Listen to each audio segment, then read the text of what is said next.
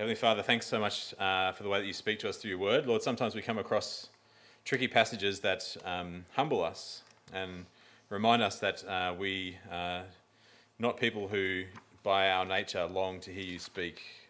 Uh, we're not people who are, by our nature, patient and listening to your word. And so, Lord, we ask now that you will work in our hearts and our minds by your Spirit, such that we might hear your word as it is, the words of the living God, and that we might be changed uh, into being the people that you want us to be.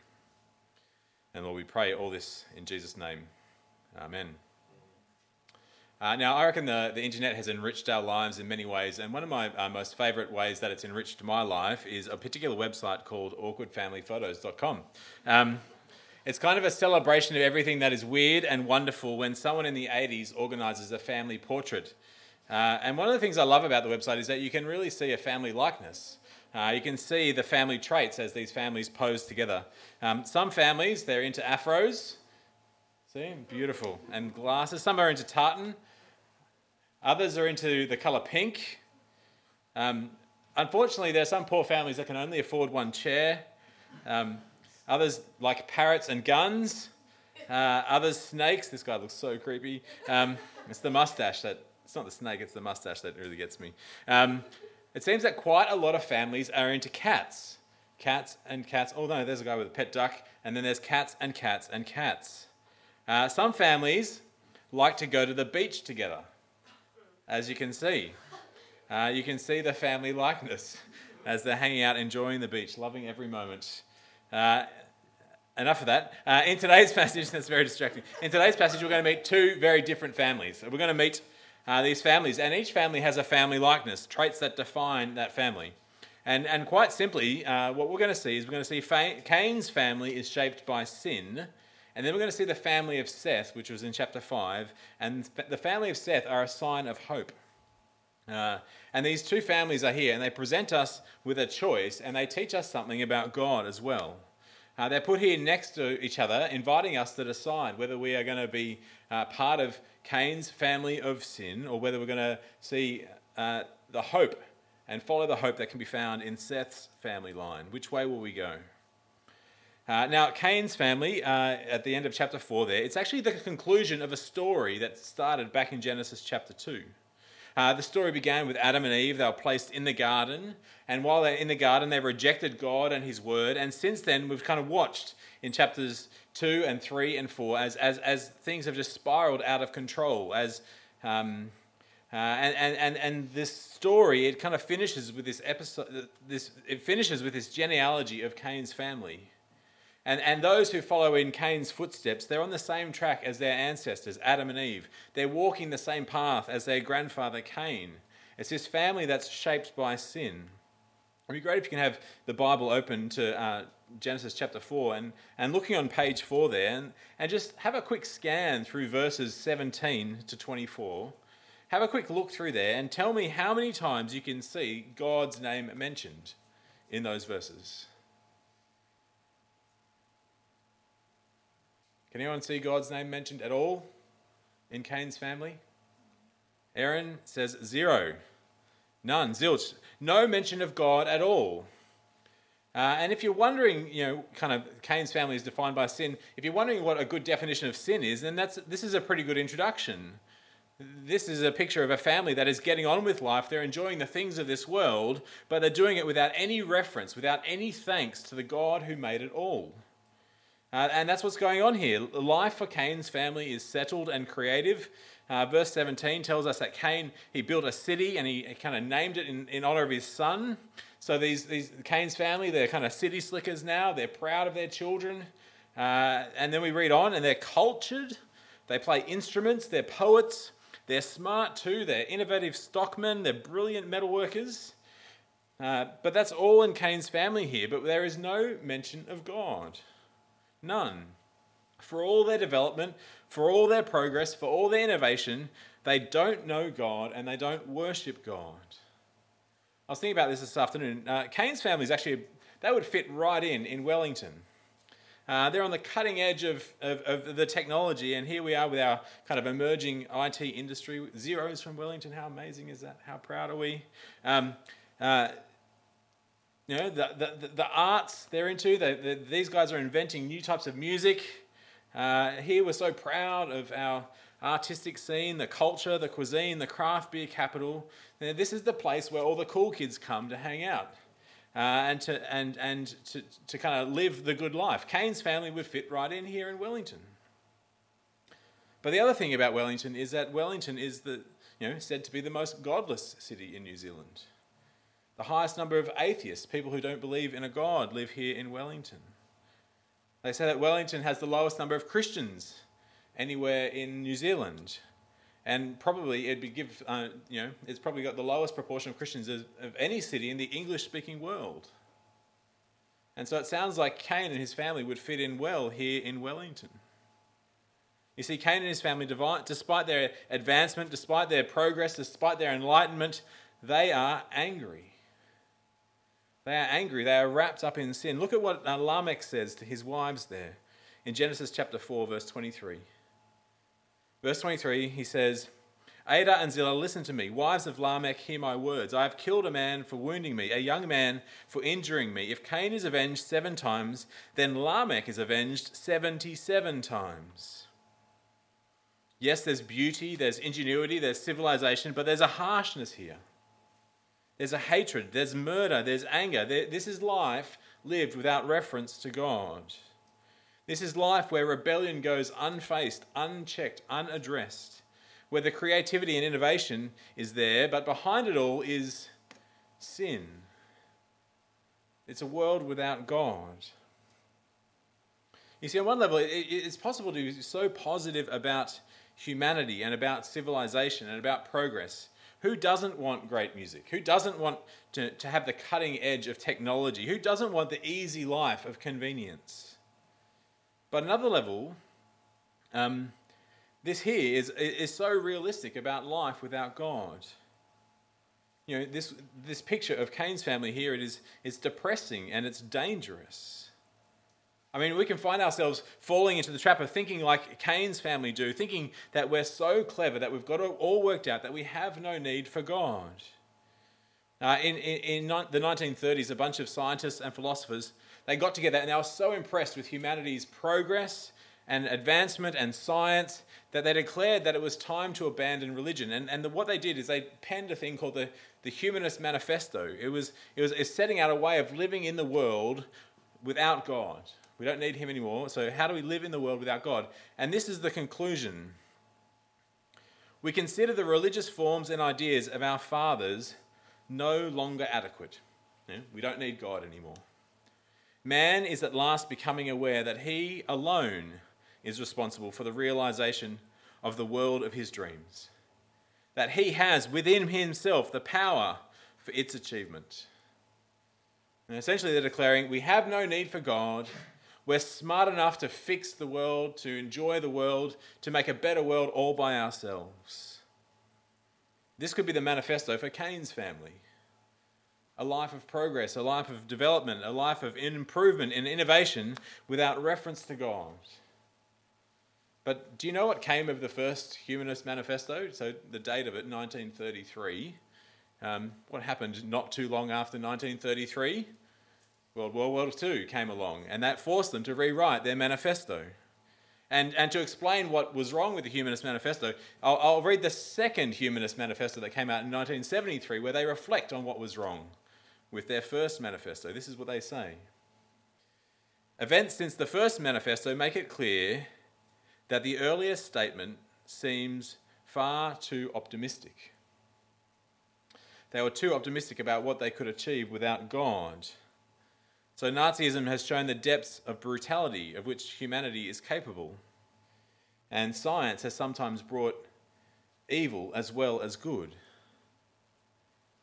rejecting God, progress, and innovation. It didn't bring an end to evil, it, it simply increased evil's capacity as, uh, as, as our science and progress increased. Evil just snowballed. And this is what we see here in Cain's family a family shaped by sin. And this is what we see in the world around us a world that moves forward without reference to God. And, and we see snowballing, ever increasing evil and anger and violence and hostility towards God and His Word. I think there's a warning for us here that uh, the warning I think for us here is that all kind of all that it glitters is not gold. I mean, we live in a world that um, idolizes the sophisticated and the stylish and the smart and the shiny. Our, our, our social media feeds are full of things and people and places that we're told that we want and that we need to have. And, and, and, and we can be kind of duped into thinking that by having those things, by achieving those things, by experiencing those things, then that will solve our problems. But Cain's family tells us that advancement and sophistication and progress without reference to God, it is still shaped by sin. It's driven by rebellion against the holy God, the God who made them. And so we need to not buy into that illusion that progress and that the progress of civilization, that the ingenuity of human, humanity is going to solve our problems. Uh, we, we keep getting told that it's just a matter of education. If we can just educate everyone properly, or if we just develop the right technology, or if we can just kind of somehow muster all the kind of political willpower, we'll get on top of the world's problems. I think we should be working at that, but no matter how advanced we get, no matter what solutions we devise, our number one problem will remain if we don't address sin. You see, the root problem that lies here behind the brokenness of Cain's family, that relies behind the brokenness and inequality that we, we all still experience in our world, the root problem is sin. It's our rebellion against God, it's our rejection of our Creator. We've broken His good world and we've, we've pushed Him and His word out of the picture. And it's only when we deal with that problem, kind of personally and collectively, it's only when we deal with sin can we have any hope. Which is why it's great news that the Bible doesn't end with Cain's family. It doesn't end with this family that are just defined by sin. See, there's this other family that's contrasted to Cain's family, and it's the, the family of Seth. And the family of Seth, they are a sign of hope for us. Uh, now, uh, Cain and Seth were brothers, uh, if you didn't pick that up. So, you know, Cain and Abel, the first two brothers, if Cain and Abel were the pair, then Seth was the spare. He was the brother who came along to replace Abel. Um, uh, so take a look at uh, chapter 4, verse 25 with me. Uh, chapter 4, verse 25 Adam made love to his wife again, and she gave birth to a son and named him Seth, saying, God has granted me another child in the place of Abel, since Cain killed him. Seth also had a son and named him Enosh. At that time, people began to call on the name of the Lord. You see, right from the beginning of Seth's family, we're, um, we're kind of met with those encouraging words. At that time, people began to call on the name of the Lord. And it's kind of like a marker or a signpost that, that this family line is going to be different to Cain's. This family is going to be defined by dependence upon God, dependence upon God, calling on the name of the Lord, dependence on God that leads to hope. And it's as if this kind of, there's a line drawn under the sinful family of Cain. Uh, and chapter 5, it, it, kind of dials everything back like a new beginning. Uh, did you, uh, when you're listening to uh, chapter 5, verse 1, did it remind you of any other parts of the Bible? I'll read it for you again. Did it remind you of any other parts of the Bible? It says this in chapter 5, verse 1. This is the written account of Adam's family line. When God created mankind, he made them in the likeness of God. He created them male and female and blessed them. He named them mankind when they were created. Does that remind you of anywhere else in the Bible? No? No idea? Anyone want to take a guess? Genesis 2? Yeah, Genesis chapter 1 and chapter, chapter 2? Yeah. um, it's, it, it's like Genesis chapter 1 and 2 all over again. It's a new beginning. Uh, we have at the beginning of chapter 5. A, a, new beginning with this new family that's, that's bringing a, a new hope uh, this family, as it says, will uh, you know continues to bear the image of God. It says. Uh, now, I'll admit, you know, Genesis chapter five. It's not exactly riveting reading. Okay, um, if you're struggling to get to sleep later tonight, you know, Genesis chapter five. It's a good go-to, like to uh, help uh, kind of nod off. Uh, it's not exactly riveting reading. Genealogies are notoriously boring. And many of us, when we read the Bible, we're tempted to skip over them uh, and many preachers do that as well. Go, go and try and find a sermon on Genesis chapter 5. It's, they're quite hard to find. Not many people bother, bother doing the work in the text. Uh, but genealogies in the Bible, they're not just lists of names. They're not just kind of connecting points by a, a whole list of names. They're more than a family tree, more than the kind of the family tree that your Nana pulls out and you look over with kind of tea and biscuits and learn all about Uncle Norman, who you never met. Um, it's not like that. See, in, encoded in this genealogy is a whole bunch of information that the author wants to teach us. Uh, and, and when we read it, we've got to work out what he's trying to communicate to us through this family. And, and, and the way to work that out is to notice two things. Uh, to notice two things in the genealogy. The first thing to notice is what's the pattern? What's the pattern? And in this case, the pattern runs a bit like this. I've got it up on the screen so you can see. Uh, the pattern runs like this A lived for X years, and then he fathered B.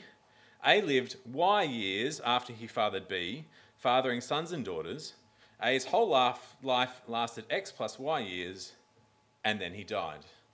Uh, now, some of you are kind of cold sweats. That looks like algebra. Um, but uh, we're not, we might do a little bit more maths later, but we're not going to do much on this one. Um, so once we work out what the pattern is, we then look at uh, what it says, and we, we, we, we, we can work out two things. We can work out what keeps getting repeated. You know, so if they're going to tell you all these things about this family, uh, what are the things that they choose to repeat? What do they choose to repeat time and time again? So, you know, the first thing is they're really old. You know, that seems to be repeated over and over again. The second thing is they fathered other sons and daughters.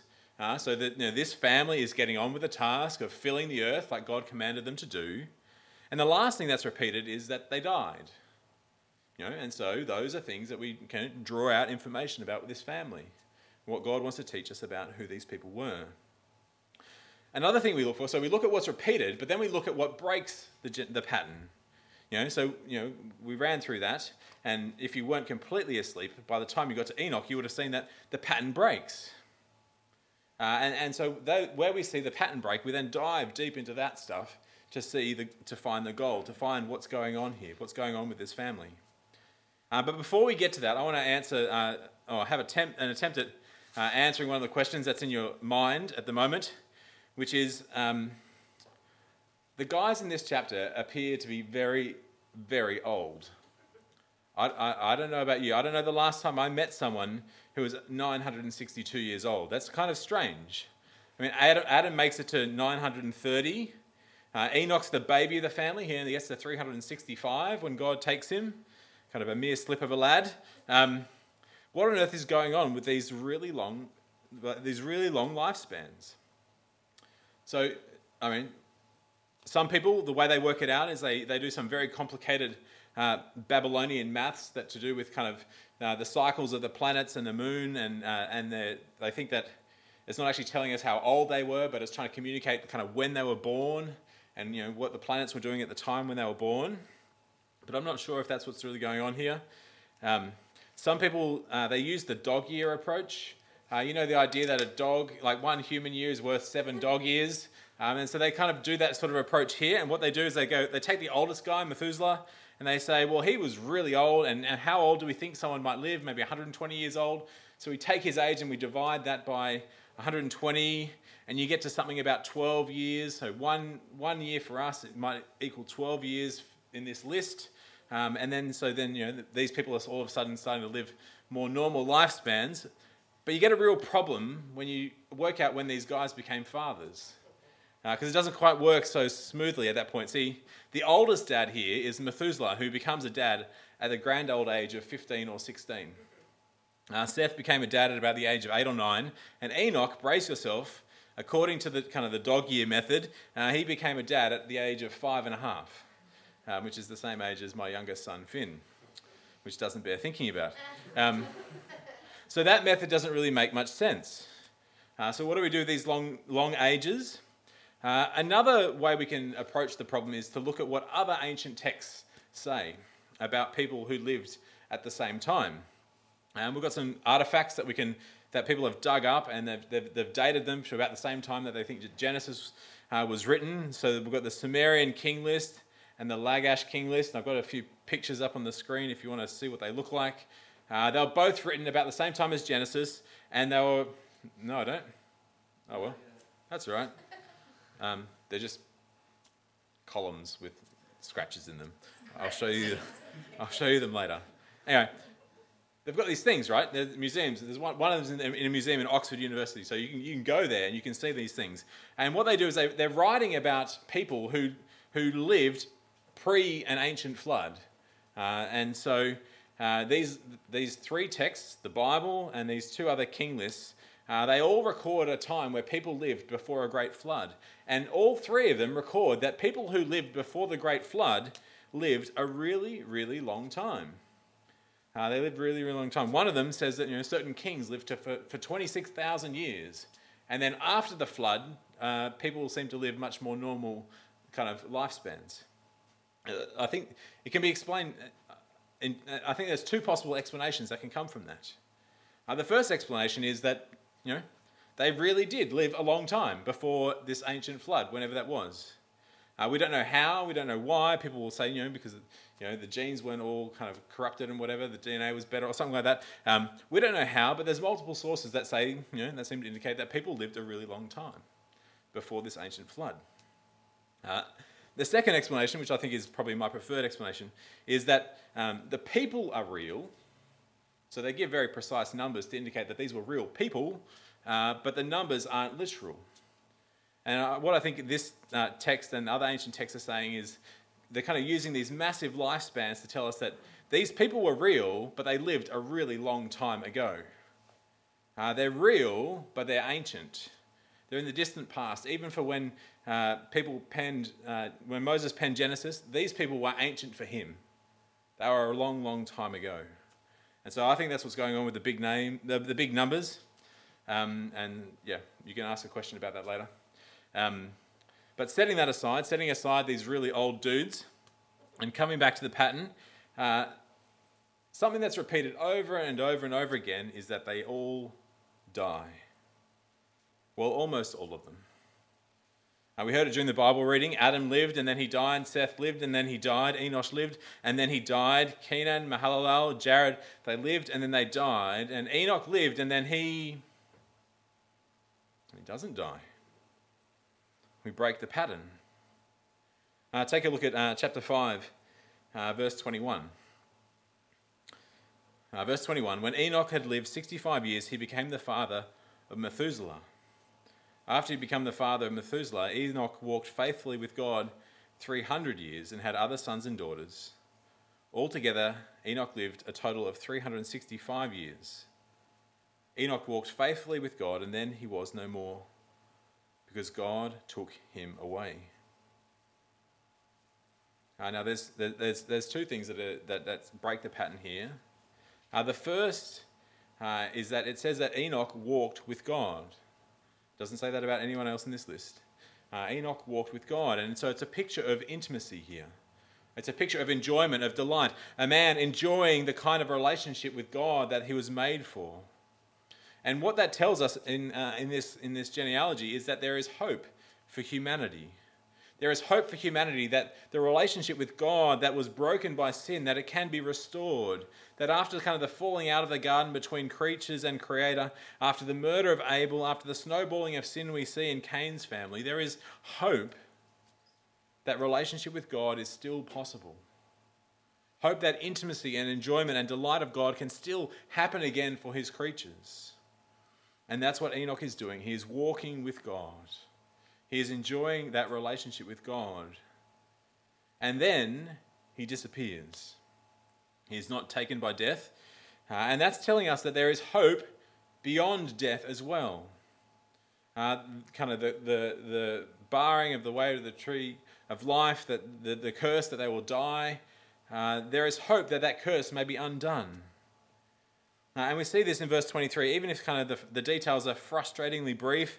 Um, kind of one minute Enoch is there walking with God, and the next minute he is gone. Uh, there's only one other person in the Bible who gets this treatment, and that's Elijah. And it's kind of highly unusual.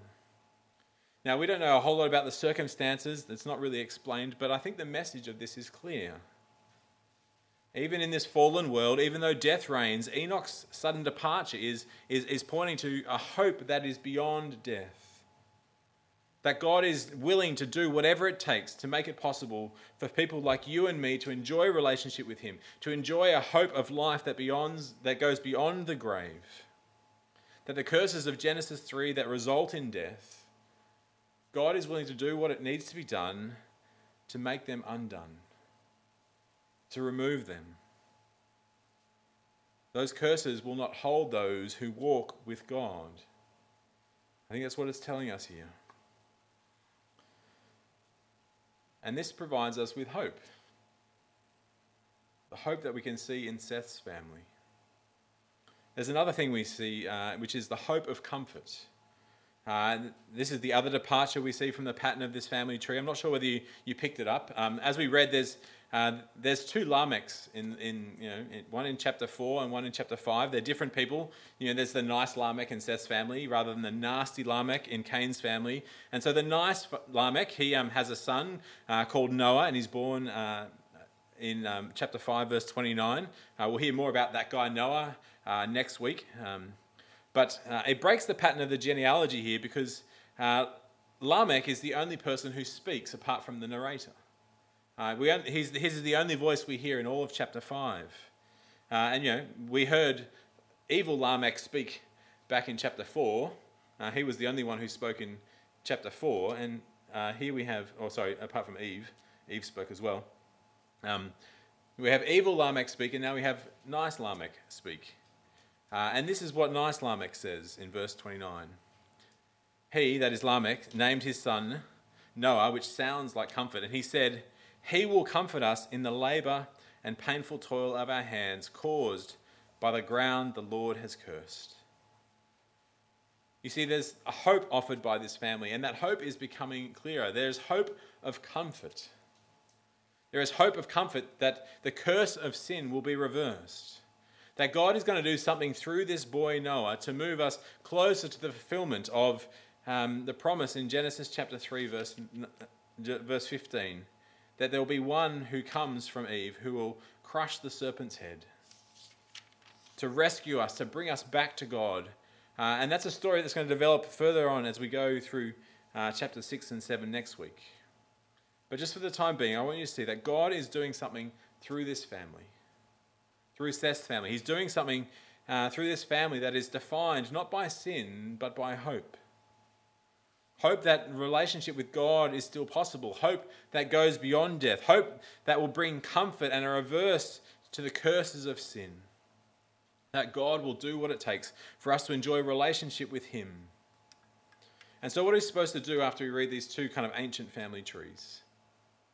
We read one family that's charging ahead with innovation and progress, uh, but with a reckless disregard for God. A family shaped by sin and kind of ever increasing wickedness and violence. And then we have this other family which are there as a sign of hope. That relationship with God is possible, that comfort is available, that life beyond death is a possibility for those who walk with God. And so I think these two are here to, to, to, to kind of compel us to choose to choose hope over sin. To choose hope that, that, that comes from walking with God, hope that you'll receive the comfort that He promises, hope that you'll look forward to the life that doesn't end with death. Hope that comes from this God. Because Enoch's God and, and Lamech's God, He is our God. And He is the God who's committed to doing whatever it takes to enable people like you and me to walk with Him now and forever, to enjoy Him now and forever. That is the God that we see here. And the God that we see here, He has done what it takes. He has done what it takes through His Son Jesus. See, uh, all this hope that we see here in uh, Genesis chapter 5, it, it, finds its fulfillment ultimately in Jesus. Now, there's something really cool I want you to see. Uh, flick over to Luke chapter 3. Uh, it's on page 833 and 834. Luke chapter 3. So, this is Luke's gospel, Luke's biography of Jesus. Uh, Jesus has kind of just emerged from, the, from, from baptism in the River Jordan. Uh, in verse 22, at the bottom right hand corner of uh, page 833. And as Jesus kind of comes up out of the water, uh, there's this voice from God from heaven that says, this is my Son, whom I love. With you I am well pleased. And immediately following this kind of great command that, that, that, that Jesus is God's loved, beloved Son, we get uh, Luke sets out Jesus' genealogy for us, and it sets out his family history. And as you scan down that list, head down towards the bottom. Verses 35 and 36 and 37. Whose names do you see? Verse 36 The son of Noah, the son of Lamech, the son of Enoch, the son of Seth, the son of Adam, the Son of God. You've heard those names before tonight, haven't you? You see, what Luke is saying is that Jesus fulfills the hope of this family. The hope that we see in Seth's family, it is, it is fulfilled in Jesus. You see, Jesus isn't just a man like Adam and Seth who are created in the image of God. No, the New Testament will tell us that Jesus is the one who is the exact representation of his being. The New Testament will tell us that if we have seen Jesus, if we have met Jesus, then we have come face to face with the living God. And Jesus doesn't just walk with God, but he is one with God.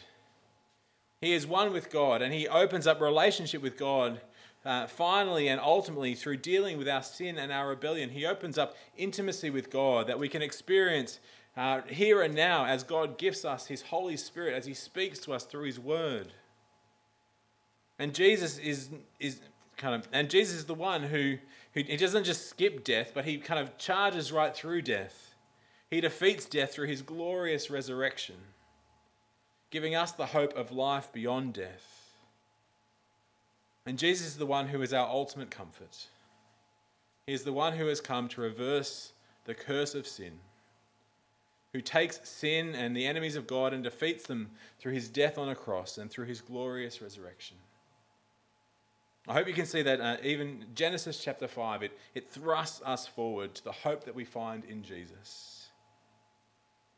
The hope that we find in Jesus. And it's inviting us to join this family not just Seth's family, Seth's family, but God's family. Join God's family through Jesus, where we can have relationship with God, where we can have comfort from God, where we can have relationship with God that extends beyond death, where we can be part of a family that is not marked by sin, but a family that is marked by hope. Hope of relationship with God, hope of comfort hope that extends beyond death. I'm going to finish with the words of uh, 1 Peter, uh, 1 Peter chapter 1, verse 3. This is how we should respond to this hope. Praise be to the God and Father of our Lord Jesus Christ. Praise be to the God and Father of our Lord Jesus Christ. In his great mercy, he has given us new birth into a living hope through the resurrection of Jesus Christ from the dead and into an inheritance that can never perish, spoil, or fade. This is the great hope we have in Jesus. Will you pray with me? Heavenly Father, we thank you that you speak to us through your word. We pray that we might not be like Cain's family, people defined by sin and rebellion who have no regard for you and your word. But Lord, help us to live like Seth's family, who seek you, who bear your image, who walk with you, and who live and experience the hope that can be found in Jesus. And we pray these things in his name. Amen.